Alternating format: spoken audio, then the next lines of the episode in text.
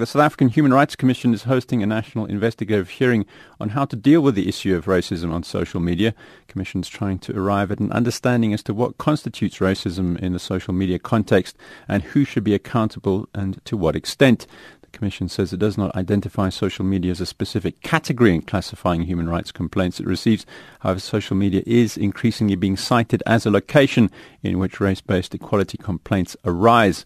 The HRC spokesperson Gail Smith is on the line to discuss this further. Gail, good afternoon to you. Just how big is the problem becoming in terms of the work that you do in terms of fielding complaints? Because it does seem like an easy space for people to say things glibly and perhaps which they may regret later, but certainly it's a place where people do gather. Good afternoon to you and your listeners.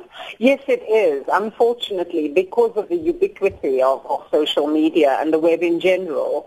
It is just a place not only where people post things that are offensive, but other people repost. And so, you know, the dissemination factor is also something that needs to be taken into cognizance, that it's such a free space that not only can people say things, but also they can disseminate them very far and wide.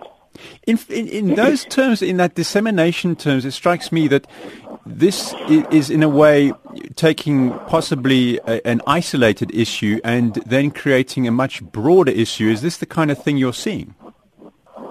Well, yeah, I mean, I think that anybody who is on Facebook or Twitter, for that matter, or any social media platform can see the ways in which, you know, what's coming up on your feed has been shared by various other people. And we can, you know, you can see shared so many times. So that is definitely part of the problem, is the dissemination factor.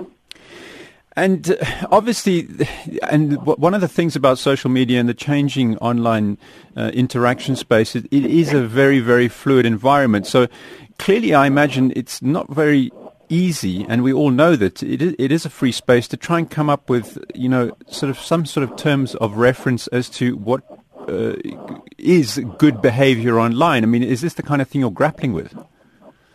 That's exactly the thing we're grappling with, but it's not just us, and it's not just South Africa. This is a global phenomenon, and I think a lot of the platforms, the international companies such as Facebook, Twitter, etc., are also grappling with this issue. It isn't easy to come up with easy solutions, because these are global platforms, they cross jurisdictions, they cross boundaries. However, that said, they are also very good platforms for education and for turning the lens on racism. But definitely it's a very, very much a global issue. And, you know, other countries are grappling with it in similar ways. Germany is struggling with the issue of online hate. America is struggling with the same issue. So it is a global phenomenon. And I think in different countries, people are all trying to find ways of encouraging free speech, but also encountering hate speech. Mm-hmm. Hate speech is, it's a bit of a term which has certainly been in the focus because of the proposed hate speech bill.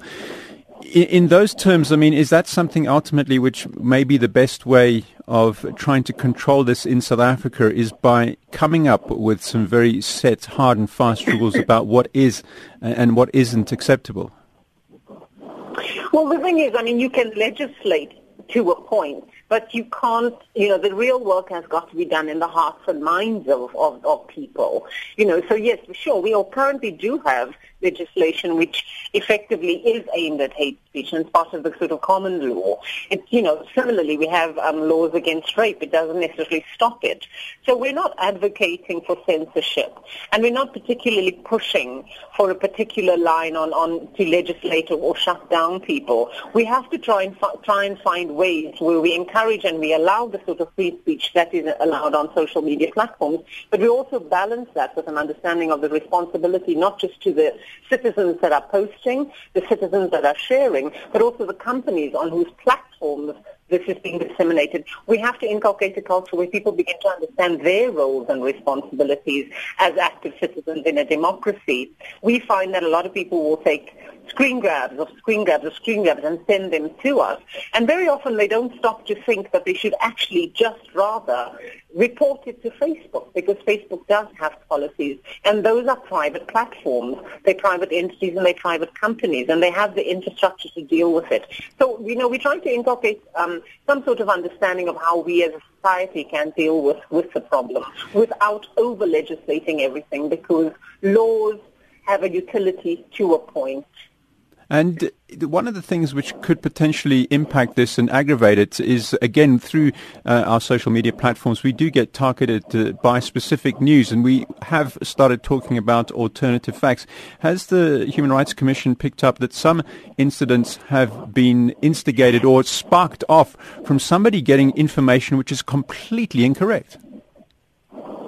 We have not specifically picked up this particular issue, but I mean, I think the point about social media is that it is a great platform for people who have, you know, problematic agendas to push their agendas and to, you know, to disseminate them in ways that they come across as credible, or to disseminate facts which suit their agenda but don't necessarily speak to the situation in society. And that is where counter-speech comes in, because counter-speech gives you an opportunity to speak back in a way that doesn't make people feel that they are under attack, but to sort of debunk the underlying stereotypes and myths that they are perpetuating on Facebook. And you see individuals do that on Facebook. When somebody comments on something which is sexist or racist, you will usually see that other people who are friends with that person will respond with countering facts.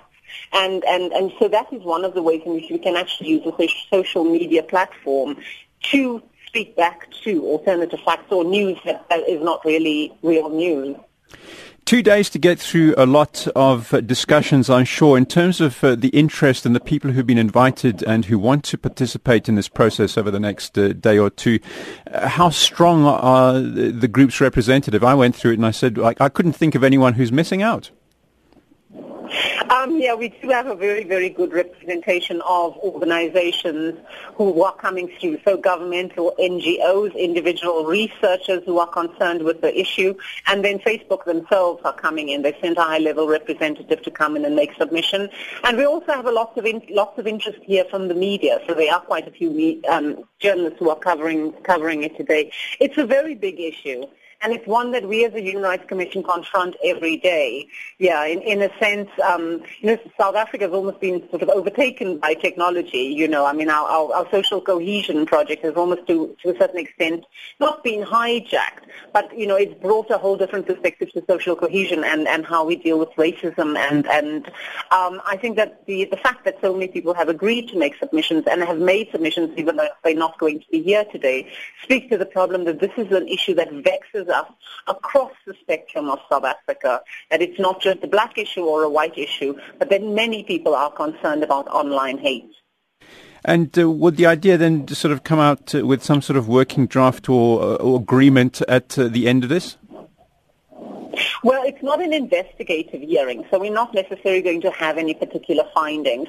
What we're going to do is take all the various inputs that we've had, and we're going to synthesize it into some kind of a report on the issue of social media and online hate and what the various perspectives are. This is not an official investigation, so we're not going to find or judge anyone in particular. What we're trying to find out is how are several people, organizations across sectors, engaging with the matter? What do they think the solutions are? What are the challenges that they are facing? And to come up with something, a report that synthesizes all of this to give some guidance as to how we as a society deal with online hate, and also who takes responsibility, how do we hold people accountable, and who should be held accountable. Thanks to Gail Smith, who's the South African Human Rights Commission spokesperson, speaking about that two-day hearing